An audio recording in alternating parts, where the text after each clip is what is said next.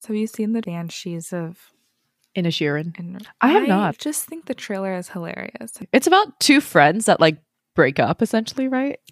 Yeah, and like one friend's older and he is they're like lifelong friends. Like I think they're in this like small town. He's like, I don't want to be your friend anymore. And he's like, I don't understand. Like I really want to be your friend. Like what did I do to you? He's like, You didn't do anything, I just don't like you no more. and this whole thing is in like a thick like Irish accent or whatever. So it's just so funny. And and then like the the guy who is getting dumped his sister, I think, goes up to this other man. He's like, What is wrong? Like, you're breaking his heart. And he's like, Your brother is dull as shit. And and she's like, Yeah, but he's always been dull as shit. So like, what's the problem? and then like the next scene, he's just like trying to explain why he can't hang out with this guy anymore to his face. He's like, Last week, you talked to me for two hours about what is in your donkey's shit bucket. and, and, this guy gets so mad. He was like, It wasn't my donkey's shit bucket, it was my pony's shit bucket. So you weren't even listening to me. okay, maybe I should watch this.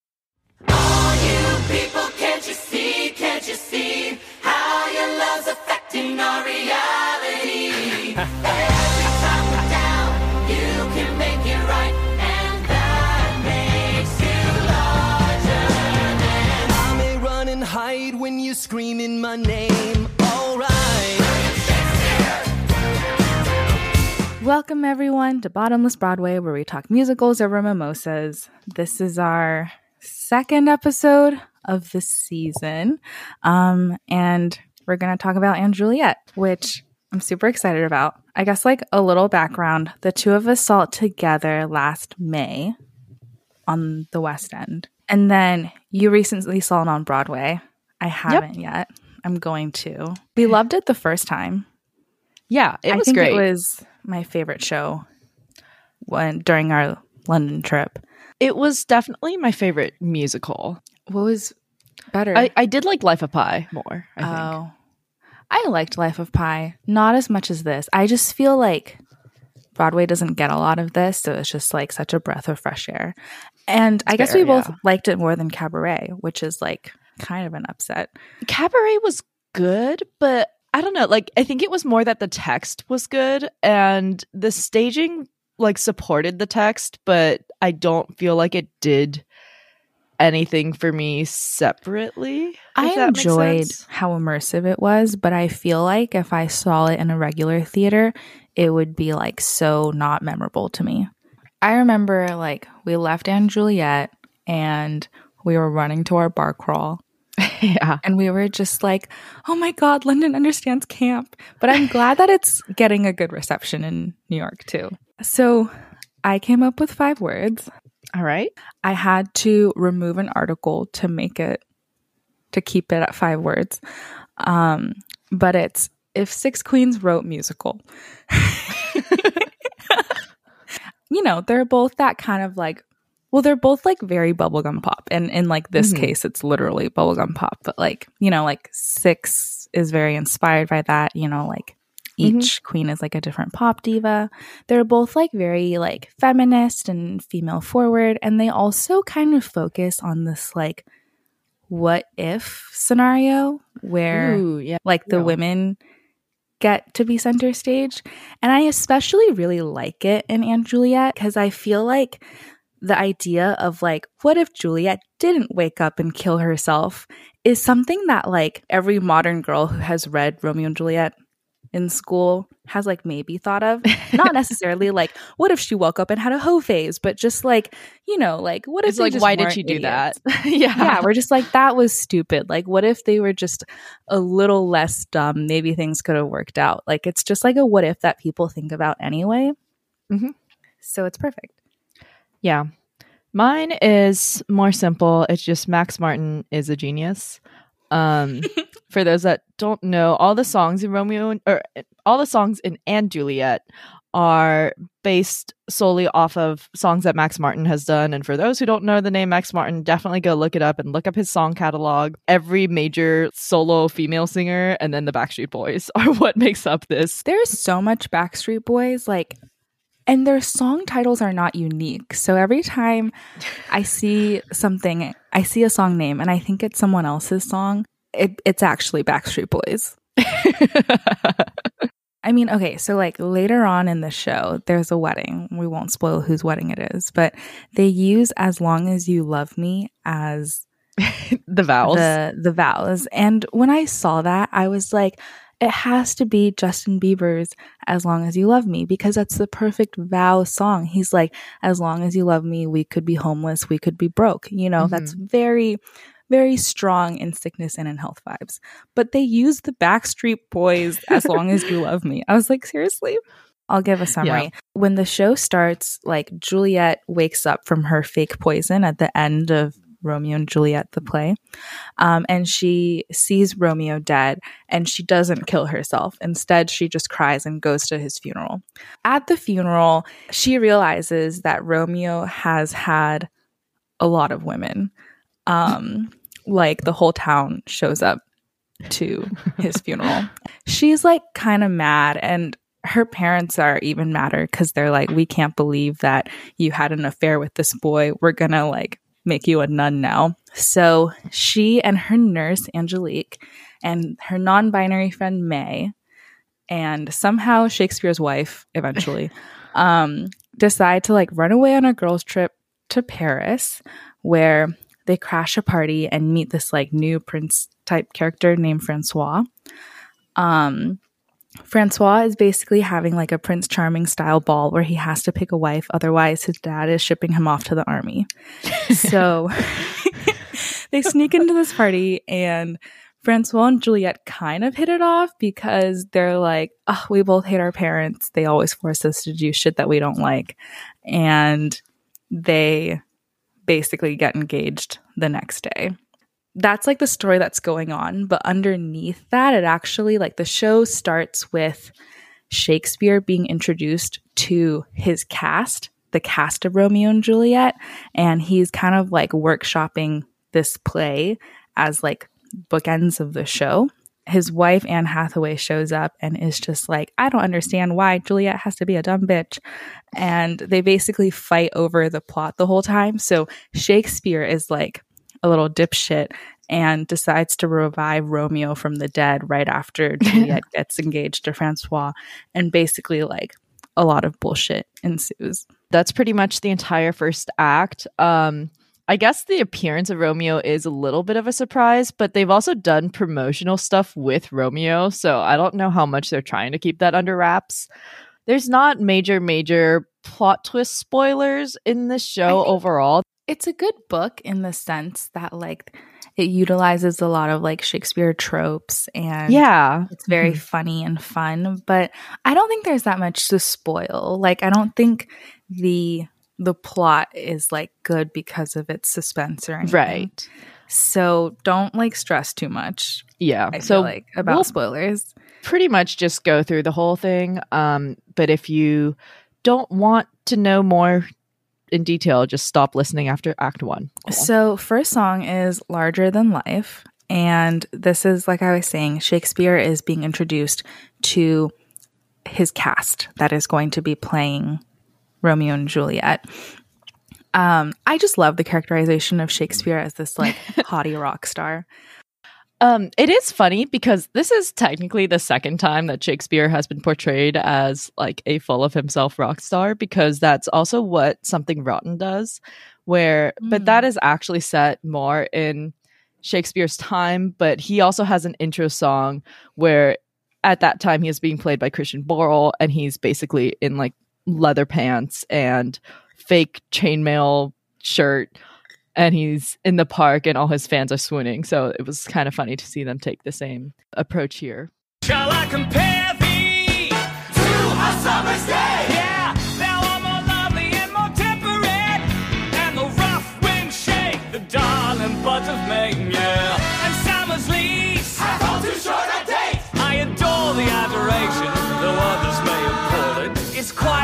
Sensation. What shall we call it? I am the will of the people now. Will of the people now. Is there like um like on that note, is there like an era for this show? It's it's a little bit of a mix. It is vaguely Shakespearean, but also modern. Like they go to a club. They Juliet has headphones on when you first see her, but it. I think the idea is that what if Romeo and Juliet was written with modern sensibilities, but still had that Shakespearean fable, like legend sort of thing? Because they're singing pop songs of the 90s and 2000s anyway. So it's like, all right, cool. We're just going to roll with this. The next song is I Want It That Way, which comes back a lot. Yeah, I think they got the most mileage out of this song because Anne Hathaway, famously Shakespeare's wife, um, came to, I guess, hang out with him at work because she was just like, I'm tired of being at home with the kids all the time and you're always in London, whatever. And that's when, as as Cindy mentioned, she is like, Well, Juliet's kind of a dumb bitch at the end. What if she doesn't? And she also has this whole sort of side plot of trying to reconnect with her husband because she feels like they aren't on the same page anymore and they like married young and had children and whatever. And so she wants to be involved in the stuff that he's doing and the whole framing device for the show is that they're having this sort of big custody battle over who gets to write the show.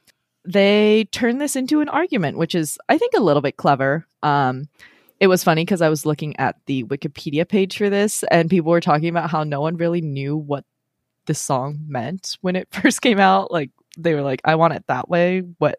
What? Which way? And a lot of people just blamed it on the fact that Max Martin was Swedish and at the time he didn't know English as well. And they were like, maybe he just strung some words together. I mean, it's still like a huge song. yeah. Whoever said you needed songs to make sense to become big? Obviously not Max Martin. I mean, I don't, I feel like no one thinks that. yeah. This song is like so corny though. Like they keep cutting each other off and they're just like aggressively being like, Do you even love me? Am I your one desire? yeah. Well, okay. So actually, that brings us to kind of a point that I wanted to talk about.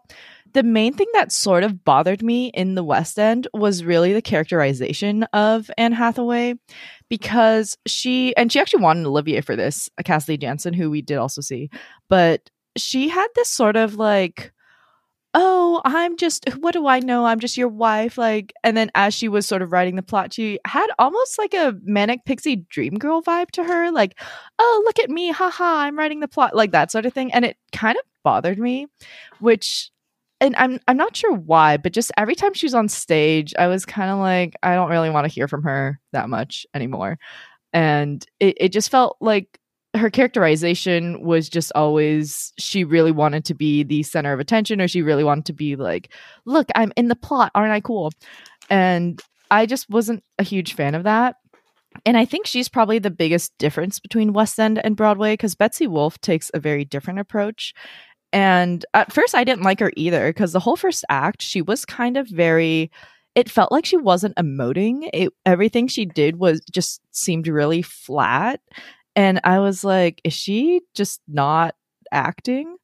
But as we find out throughout the show, like she sort of has this big moment later in the show where she like kind of rages at Shakespeare and talks about how she was she felt sort of abandoned with their children and that she didn't get to do anything and that he, you know, had all these rumors of taking other lovers and all that stuff. And I guess the idea is that in the beginning she is very flat because she's low key pissed and also she's trying to just be really passive aggressive. And so I did kind of think that was slightly more interesting to me. Am I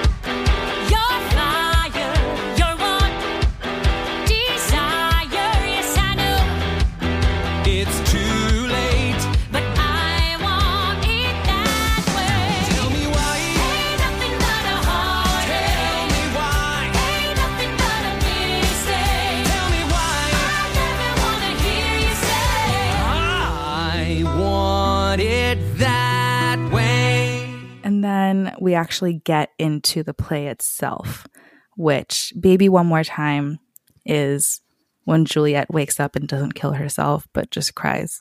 Have you seen her, like Britney Spears' old interviews where they're like, What does it mean? And she's like, Oh, you know, it just means hit me up. I'm like, Really? See, Are you maybe sure? Maybe we can track like the progression of Max Martin's command over the English language through all of these songs. She's basically at Romeo's sarcophagus, grave, whatever, and just sitting there. And it turns into this really big power ballad moment instead of a pop moment because she is like, Oh, my loneliness is killing me. I mean, I do think it takes a little bit of a similar approach as Jagged Little Pill, where they did try to really listen to the lyrics of the songs and actually try to make them all work. Um, that's a credit to the book writer David West Read, and he did talk about how pop music is pretty repetitive, and so he tried specifically to make sure that each verse, whenever it's repeated, would have like a different meaning or would be sung slightly differently, just so it actually progressed a little more and more similar to actual musical theater songs rather than just pop songs that are trying to repeat a lot so they get stuck in your head. I feel like the songs keep getting shorter as the album goes on. Like they also just don't repeat a lot because there's no room for it. Like half of the album is like 40 second cuts. Um for me at least though, like I don't think they fit like nearly as well Yeah. as Jagged Little Pill. And that's fine. Like I don't think that's the problem. they do feel a little shoehorned in, but because you know? it's camp, you're just like, oh, ha ha, look, they managed to get that in. I mean, they even have like an original song later on, and I feel like they were just like, we really like this song. Yeah. Let's put it in. But anyway, the song after this is um Show Me the Meaning of Being Lonely. This is Romeo's funeral, Mhm. right? And a bunch of girls show up sobbing, and Juliet is like, seriously? Which I feel a little bad for Romeo in this case because, like, he might have been a man whore, but he did kill himself for her. so I feel like she could be a little forgiving, but Somewhere around this time is when Anne Hathaway writes herself into the show because she decides that Juliet needs friends. So she writes in May, who is Juliet's non binary friend. She gives the nurse a bigger role, like names her Angelique. And then she writes herself into the show because she's like, I just want to have fun. I'm here on vacation, essentially. And she calls herself April so that she's like, oh, get it? It's April, May, and Juliet, which I'm like, why didn't she call herself June though? like that bothered me, but it's fine. I just don't know. I see. Yeah. I mean, I like the sentiment that she's just like, in order for Juliet to make better choices in her life from now on, she needs some girlfriends. Yeah. So her parents show up. They're like, you're going to be a nun. and Anne Hathaway, who's April now, and May and the nurse go on a girls' trip to Paris for their hoe phase. There's like some fun lights or whatever as they like ride their little bicycle carriage to Paris. And that's basically like Domino and Show Me Love. Like Domino is like they decide to Yep. go. Show Me Love is The like travel montage. There. Yeah. Yeah, it's a cute travel montage. It's very long. yeah. Don't waste this love, I wanna give it to you.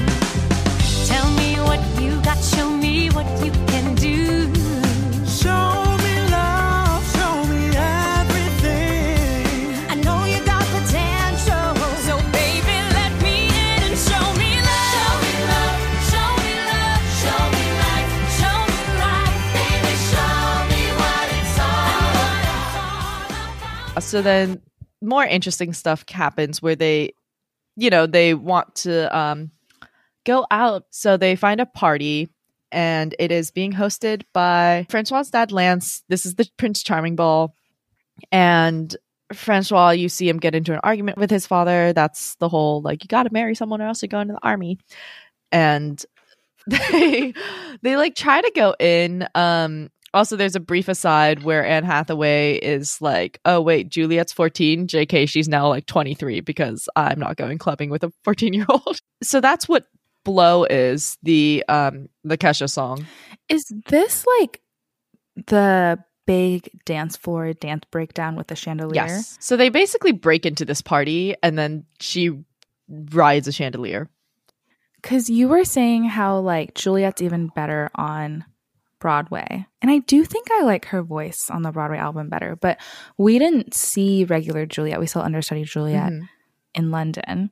And she was amazing. She was like equal parts a fantastic belter and a very I strong thought dancer. I- Like she I was think so good she was stronger at dancing than the current Broadway Juliet. Uh, we saw Zara McIntosh. I pulled up the cast list, and I thought she was really good London? too. In London, yeah. And so yeah, she was amazing. She was such a good dancer she really was. and like very synchronized. Yeah, that was was just very impressive. Mhm. It was like the K-pop musical. yeah. Which also I hadn't realized the choreographer for the K-pop musical is also the same choreographer that did this show. That makes so much sense. yeah. So yeah, that's Blow. It's like a big fun ensemble number. And then I'm Not a Girl, Not Yet a Woman is May's first song.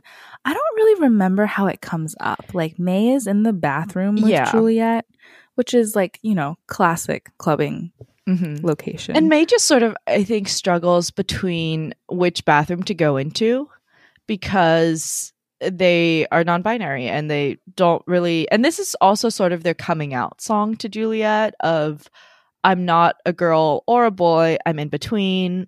And Juliet is fine with that because she's a good friend. May's whole storyline kind of also bothers me. It didn't bother me at the time, but just thinking about it, I think it's great that you know you have another non- non-binary character for Broadway. And famously, Justin David Sullivan, who plays May in the Broadway production, turned down possible Tony nominations because they didn't think that it was like okay that the Tonys separated nominations by gender. Um, but both of May's songs mention being a girl. And I feel like this is probably the most shoehorned in part of the score that sort of bothers me because after both songs that May sings, May has to be like, but also I'm not a girl. they could have changed the lyrics like a tiny bit and it would have been perfect, but they really didn't change much at all. It wasn't even clear to me when watching the show that May, May was non binary, actually. I was just like, maybe May is trans. Because the song really doesn't help. It sounds like May is like lamenting about not being a woman. Well, so at some point, there's like a little bit of a love triangle that's about to happen where May and Francois run into each other and they're both like, wow, you're really cute. And Francois is like just so happy to meet someone that he has not met before because he's met all the girls in the town and is like, I don't want to marry any of them.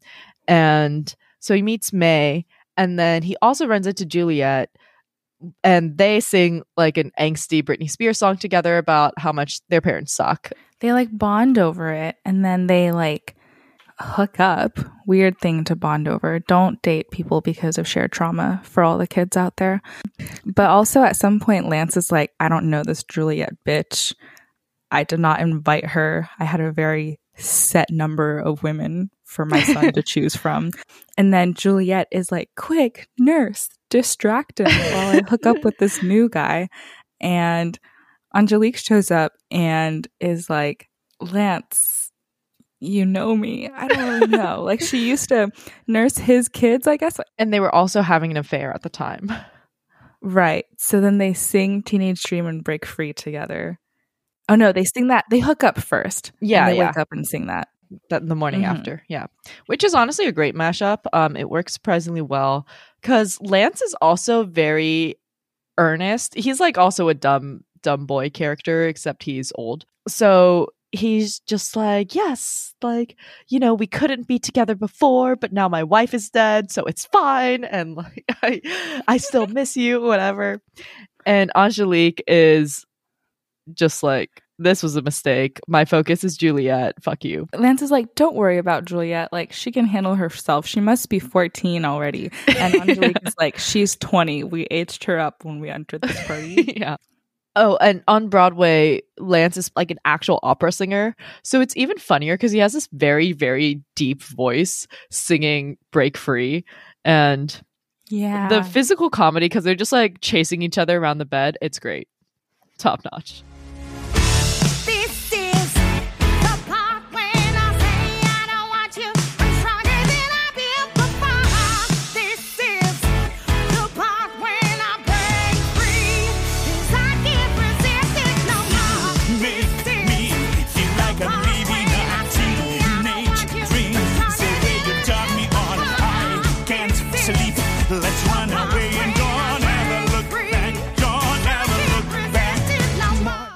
Realizing like how simple how like each song just lines up with like one very simple plot point? Because i feel like when we were recording kimberly we would talk about one song and be like and then this happened and then that happened and then there's a scene in between them. Yeah. and i feel like and juliet just like keeps it simple. Um you well, know? it's like the songs drive the plot in terms of how they could fit the songs in. And Yeah. I'd be very curious to just hear the behind the scenes of how the show was put together because it it feels like okay, what's the next song we want to slot in that could change the plot and then they sort of write the plot around accommodating that song. Yeah. I think like the next number is one of my favorites because Oops, I Did It Again is Juliet realizing that she's the problem. Like, this is this is her anti-hero. Um she wakes up in bed next to Francois and Francois like immediately proposes to her because he's like all my life I've been telling my dad that I do not want to marry any of these women at the parties and you're the first person I can tolerate. So I'm going for it. Like yeah. I'm going in.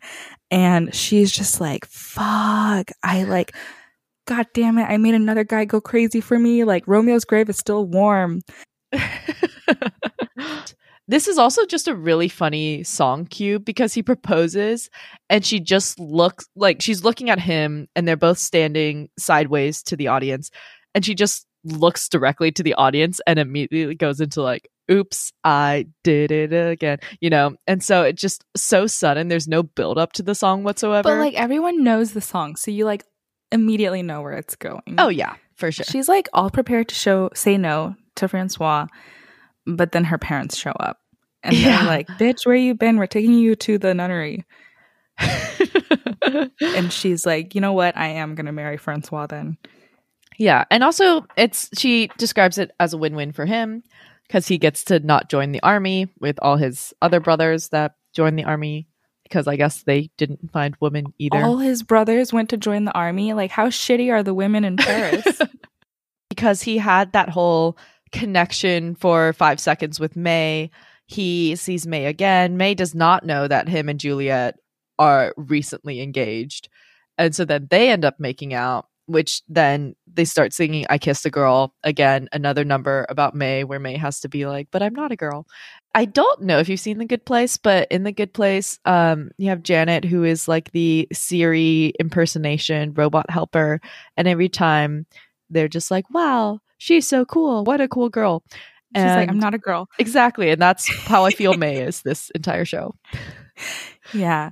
And then, like, somewhere in between songs, Anne Hathaway is livid. She is just like, Shakespeare, it is ridiculous that, like, your female characters cannot stay not engaged for, like, a full act. Please. Are you kidding Yeah. me? Oh yeah, because basically they're fighting over the quill and Anne Hathaway was writing the whole clubbing scene and all that and then Shakespeare was like, "But what if I throw in a wrench into your plans?" and then they're fighting. And at some point, I think it's around here, they have this like angry tango.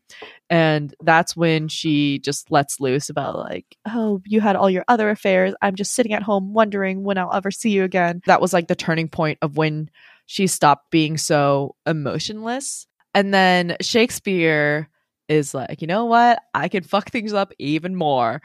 and because Shakespeare lives for the drama.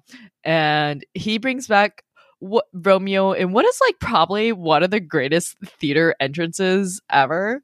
Because you just hear like the guitar, l- electric guitar intro, and Romeo descends from the ceiling Heaven. with with like the giant sign saying Romeo in the background because in the beginning of the show you see the sign saying and Juliet and you see a few letters scattered around that could probably spell Romeo but you don't see a Romeo sign. So Romeo is now back from the heaven. He is descending. He has his own sign in case people didn't know who he was and he just starts belting out it's my life. He looks like such a fuck boy, and he is just like, he's such a man. He's just like, there's no way there's another man in her life. yeah I'm the only one. And then he has like some groupies or whatever that are Yeah. like, Romeo, Romeo, you're her only hope. There's like a part in the song where Bon Jovi says like two different names.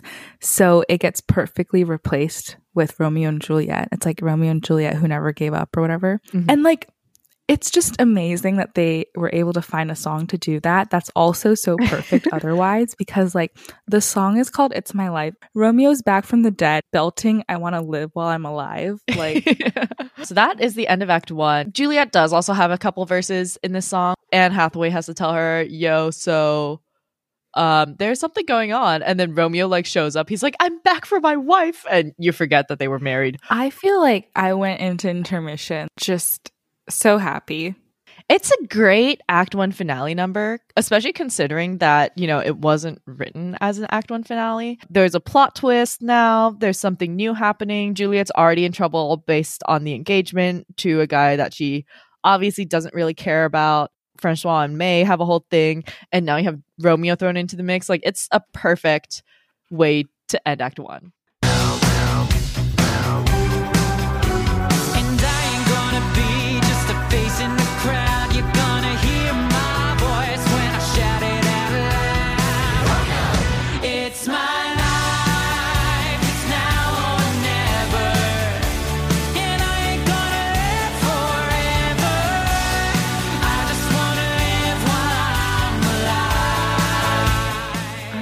So Act Two, we start off with the Romeo song.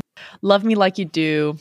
It's a very romantic song. And this is one of those 40 second cuts that they're like, that's enough of that, Romeo. But it's also like the title is kind of like demanding. He's just like, I'm back now. Love me the way that you used to, yeah. which is what causes Juliet to launch into Since You've Been Gone, which is a Mhm. great response. Yeah. She's just at like a classic Paris cafe or something, and he shows up. And oh, really? um, the set isn't that interesting in terms of like, I don't think it would win any awards, but it does work really well for just what it does. And there are a couple things that I did not expect the set to do.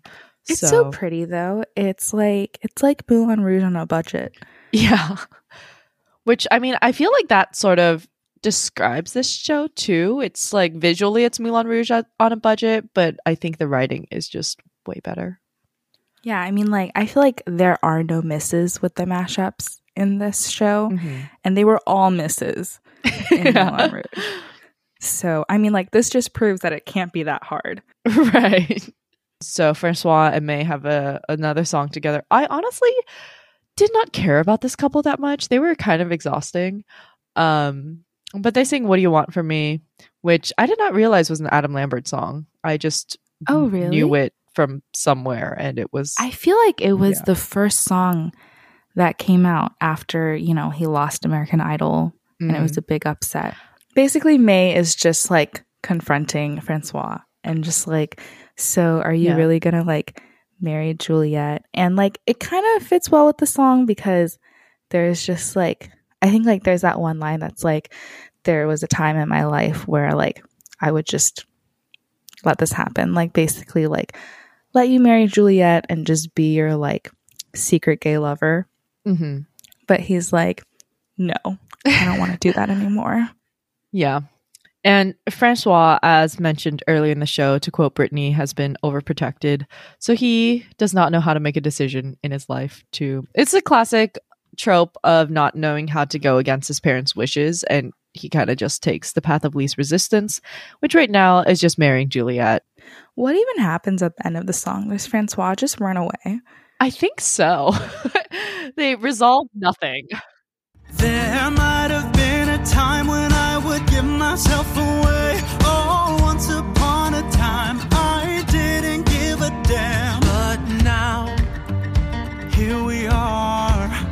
So, what do you want from me?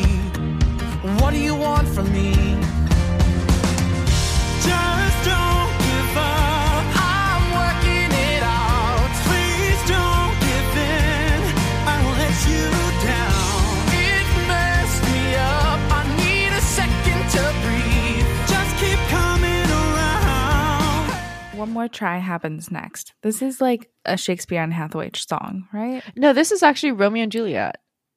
Oh, really? It's the one where they're sitting on the bench that like floats into the air. oh stuff. Yeah. So this is the one original song from the show, which Max Martin wrote with Jessie J, and Jessie J also recorded a version of this, which is on the Weston album. I feel like I expect this song to do a lot, like tie the show together as the only original, and it just doesn't. I guess they also didn't want it to make because you know normally musical theater songs are very specific to the situation and stuff, and because none of the other songs were written for the show, I guess they didn't want to make it too specific so that it would stand out because it is very vague. Like it could be a pop song. I didn't realize it was original for the show. I thought it was some random deep cut of Max Martin's, and I think it fits in with the score in that sense. Um, the whole Romeo and Juliet arc in this section of the show is very confusing because last we saw she's saying, Since you've been gone,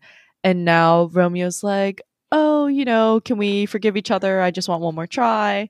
And um Juliet also seems like she is okay with that a little. And they have this very romantic floating bench scene where they like strap themselves into the park bench and then it floats over the moon or whatever. See, that's a cool set. it is, yeah. What did you want to say about the costumes, by the way? Oh, um, I I did really like how they are both modern and sort of Elizabethan. Like they have the cap sleeves and stuff, and I actually really like Juliet's blue costume where it's a corset top, but I think leather leggings maybe. But then she has the cap sleeves not on the actual sleeves, but just floating Mm. on her upper arm. It's like, again, very six. Yeah, So, yeah, one more try. Barely remember it. I it's do like a pretty ballad. Yeah, I do like the song. I just it's it it's fine. they could have just skipped straight to the next song, which is Problem and I Can't Feel My Face. How do they even switch from? Because these are also Romeo and Juliet songs, right? Right. So one more try It's is like a them total 180. Yeah, exactly. Which is why it's a little bit whiplash. Like one more try is them together because when when Juliet is with Romeo, she remembers, I guess, being in love with him and all the romantic times they had together. And then they leave and they leave each other and they're singing this song separately, the two songs separately, both Problem and Can't Feel My Face. And so, and I guess it does start with lyrics that make sense because she says, Baby, even though I hate you, I want to love you. Even though I can't forgive you, I really want to. Um, so it makes sense. Like, and I, I think this struggle is interesting because, you know, we sort of write off their romance as like, oh, well, they only knew each other for three days, whatever, blah, blah, blah. And she is sort of struggling with the fact that she did really have a strong emotional connection with him. And it's hard to just forget about that when, now that he's back from the dead. So that's where she's coming from. I honestly don't know if we need Can't Feel My Face because I don't really care about that part of the song. Yeah, I, I love this version of Problem. And this has this part also is a really great choreography moment. Like I just hear the song and I can sort of envision the choreography. It's a little more angry than the original like Ariana Grande version and stuff. It's a lot more aggressive and I I just really like this version. Also, in the show, Romeo just leaves before the hard choreography starts. So I don't know if he's not a dancer or if he just they were just like, let's kick him out so that we can have I don't know. the girls here. Maybe they just wanted to bring the focus back to her. She told me don't worry no more.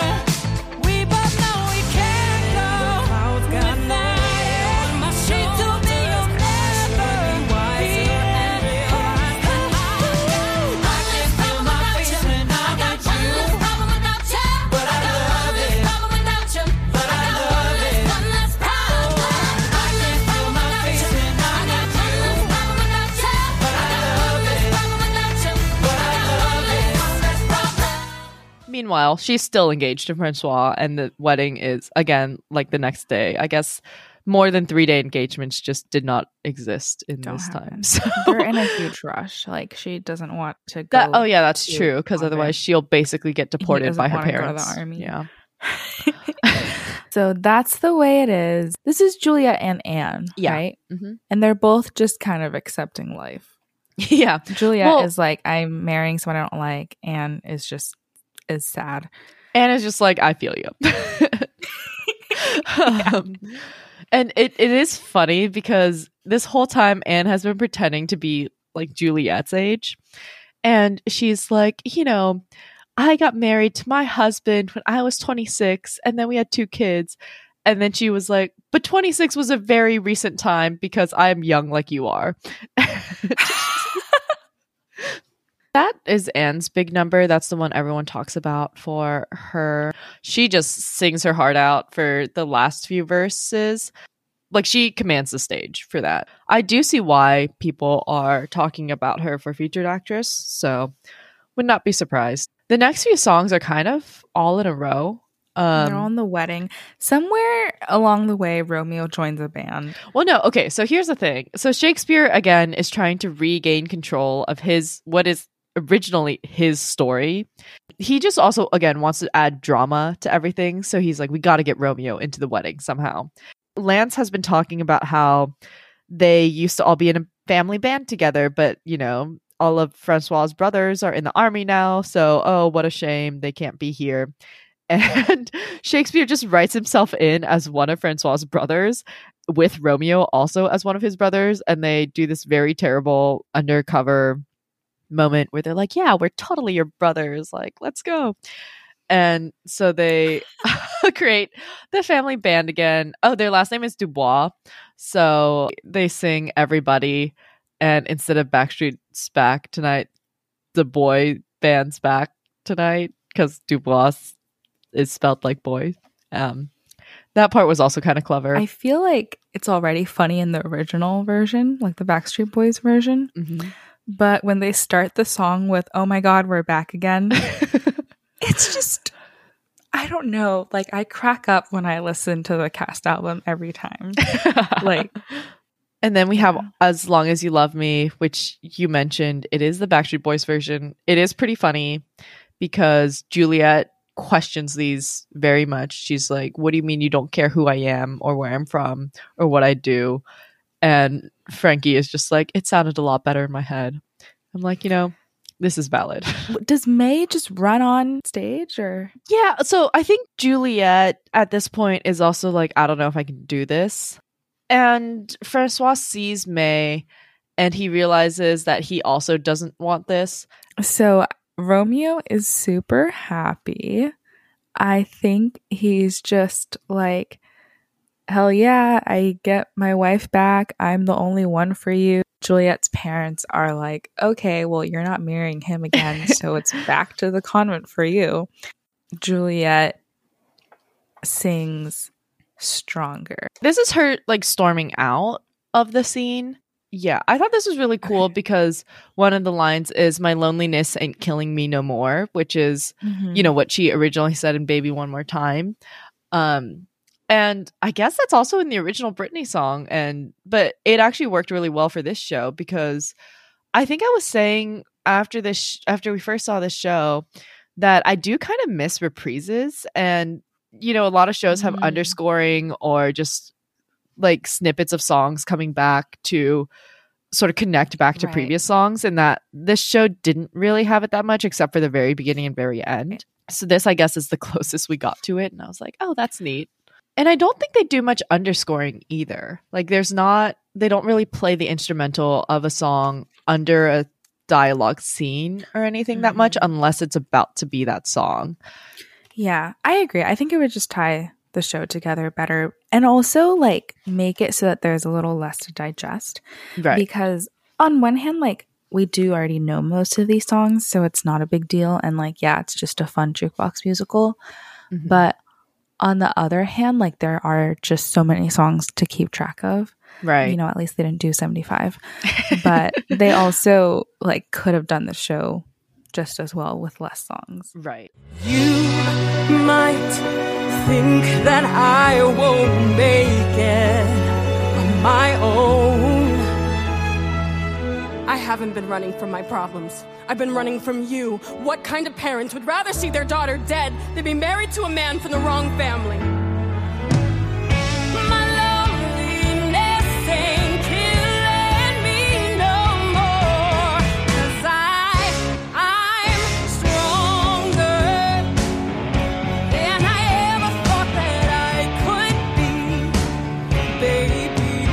Fucking perfect is angelique telling her she's not the problem and that she's fine It's not even just like she's like, "Oh, Juliet, you're perfect." It's more just like we all make mistakes. Yeah, everybody makes mistakes and you're fine. And the nurse is truly great. Oh, we forgot to mention during Oops, I Did It Again, the nurse also Mhm. sings a couple of verses of that because that's her also reflecting on her affair with Lance. So they're like singing it together. And I think they're actually in the same space while they're singing it because Juliet's like, What? You hooked up with Lance?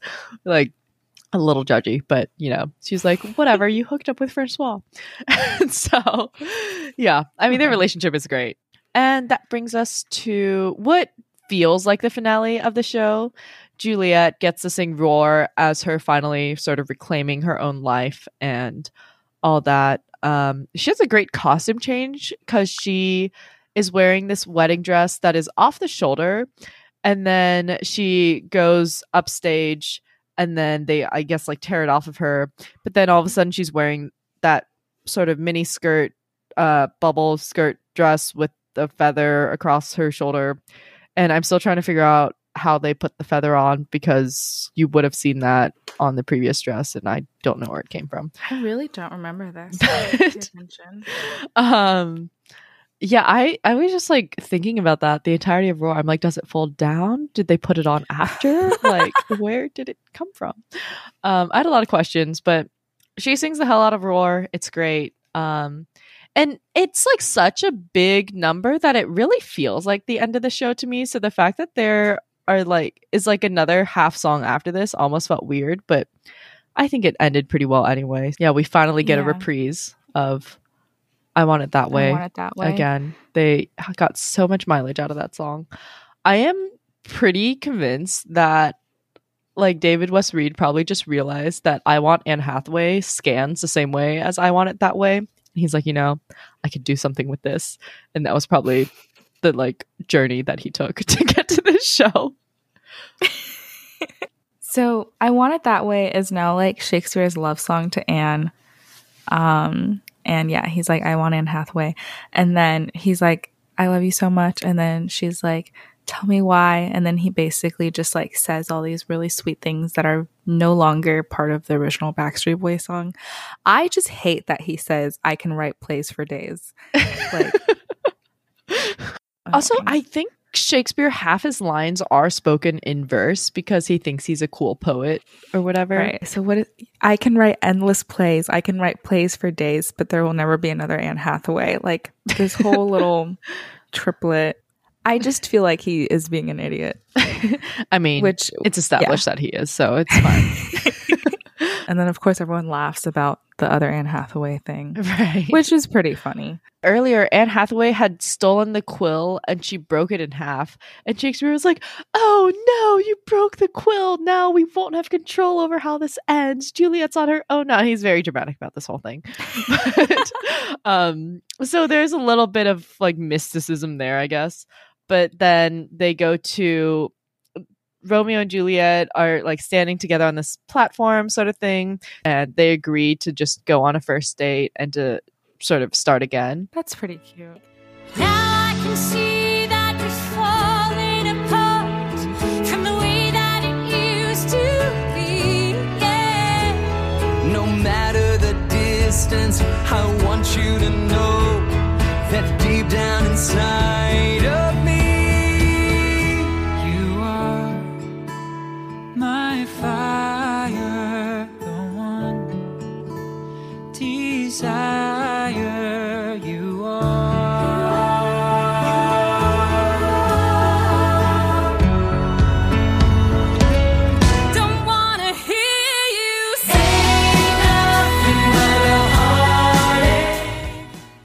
kind of talked about this in Kimberly Akimbo, but it's just like if the choice was ours, we would probably pick this as the best musical.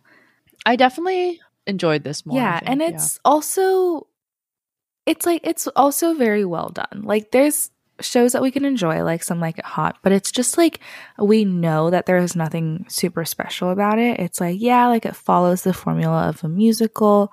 It's fine, you Mhm. know? And & Juliet feels a little bit more than that. Like there is, you know, more to it on top of being a campy jukebox musical. And it already does that very, very well.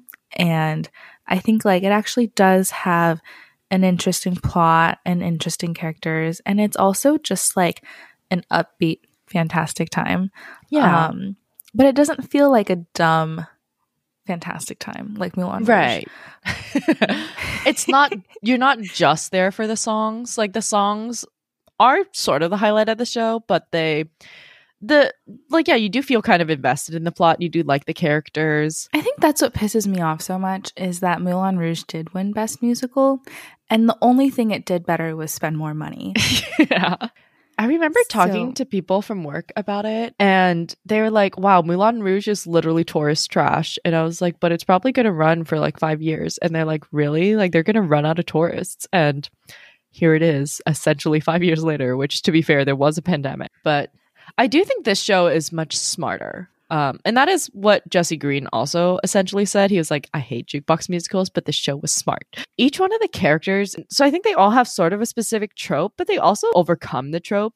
Like there's a scene where Romeo is just like, I was never taught to deal with life like this because I was spoiled. Like most people do like the show, but I feel like the main critique of the show is people said that Juliet never really had agency in the show and things kind of happened to her. And I'm like, well, she's the one that like sort of proposed that they get engaged because she didn't want to join a nunnery. She is very uh, specific about taking that action. She doesn't really end up in a super different place than where she started, but it's like the freshman year of college, making mistakes and trying to figure out what you want to do and who you want to be and all that. And like to quote a Taylor Swift song, I didn't know who I was at 15. That's basically Juliet, even though they aged her up. So, yeah.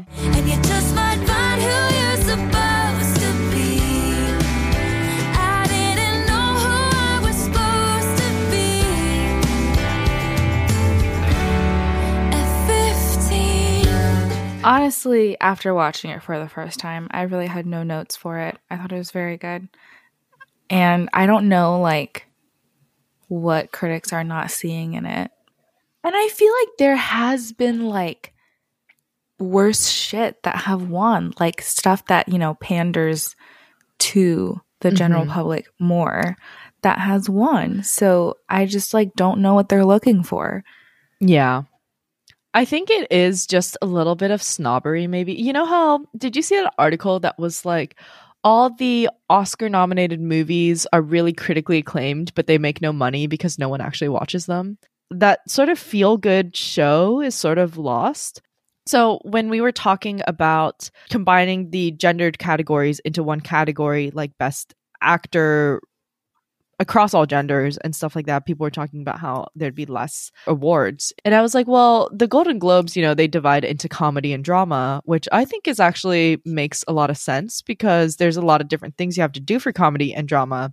But the issue is that right now, especially for plays, you don't really see comedic plays that much anymore. I feel like if they split awards, there would be. Like it's just so hard for a comedy to win over right Exactly. now. And that was my point too. I because I mean, I am really excited for Peter Pan Goes Wrong. Okay. And like POTUS was really good last season too, but you know, there was True. no hope that that would win at all. Um but yeah, I feel like, you know, there's a lot more distinctions to be made outside of gender that would make a lot of sense like that. Yeah, that's so true because I feel like all awards are just separated by gender, but like there isn't really a difference. So, any more Tony discussions for & Juliet? Because we've talked Um, about Anne Hathaway, okay. obviously, and it's probably still going to get a It'll get nominated nom. for best musical. Yeah, Um, I think hopefully so. book. Obviously, Mhm. choreography. We talked about that. yeah, you I think think it could win book. it depends how much people really like Kimberly Akimbo. I just don't know if Kimberly Akimbo has like the potential to sweep. Right. I think Kimberly Kimbos could still win book, but I think this has a pretty good shot. Shucked is supposed to be really funny, so that could have a shot too. As for like actors and stuff, I think Lorna Courtney still stands a shot. I think it'll do well. I don't think it needs the Tonys to Could be one of those shows that get the most nominations and no and win nothing. Which has never which has never worked out poorly for the shows that end up in that position. That's true. Kimberly Kim just based on grosses, Kimberly Kimbo like needs the nominations more. And Juliet is still doing fine. Wasn't there like a Mean Girls ad that was like specifically about this? There were like no wins, but we're still running. Maybe I know something rotten did something like that where they lost best musical and they had a shirt or something that was like here are all the other shows that also lost best musical and they listed a bunch of like highly regarded musicals that had lost best musical. What do you think they should perform on the Tonys? Oh, right. Okay, okay. Okay. There's like not that many ensemble numbers, I feel like, or like not Mhm. ones that include the whole cast. Juliet just sings so much. Like that girl's she crazy. does. Yeah. Yeah. Um, I mean, I think when I was watching, I was like, when is she like I was low key like counting the seconds when she was off stage because I'm like, I hope she's resting. like the biggest ensemble number is probably Blow, but it doesn't have Yeah. Romeo. Also, I I just I don't know about that because song. otherwise you're just gonna get Juliet. I I All could the see them numbers are mainly doing. I could see them doing maybe like I want it that way to like a Juliet song. I mean, if they do want to show off nominees, and especially if they think Betsy Wolfe has a good shot at winning, they would probably do either I want it that way or um, that's the way it is. But Mhm. I feel like they probably would do a mashup or like a, a medley or something, right? Romeo really doesn't do much, huh? It's because he doesn't show up till the end of the first act. He has like two half songs and that's it. Yeah. Yeah, it is making me realize like just how not spread out this album is. Because last last time for our last episode, you were like, I don't really know if Juliet would get a nomination because she doesn't really act that much, Mhm. which is like fair, but she just does so much. Like, yeah. She does a lot. Stage like ninety percent of the time, Mhm. and it's also like it seems like a very like physically taxing show. Right. It's like it's like, you know, if all those three people jukebox musicals were just played by one person. It pretty much is, yeah. We will be recapping more shows, so stay tuned and follow us wherever you're listening to this podcast now. And you can also follow us on Twitter or Instagram at bottomlessbway or email us at bottomlessbway.com. So stay tuned for our future episodes and we will be back later. Sick of being told into a box. No, not again. It's time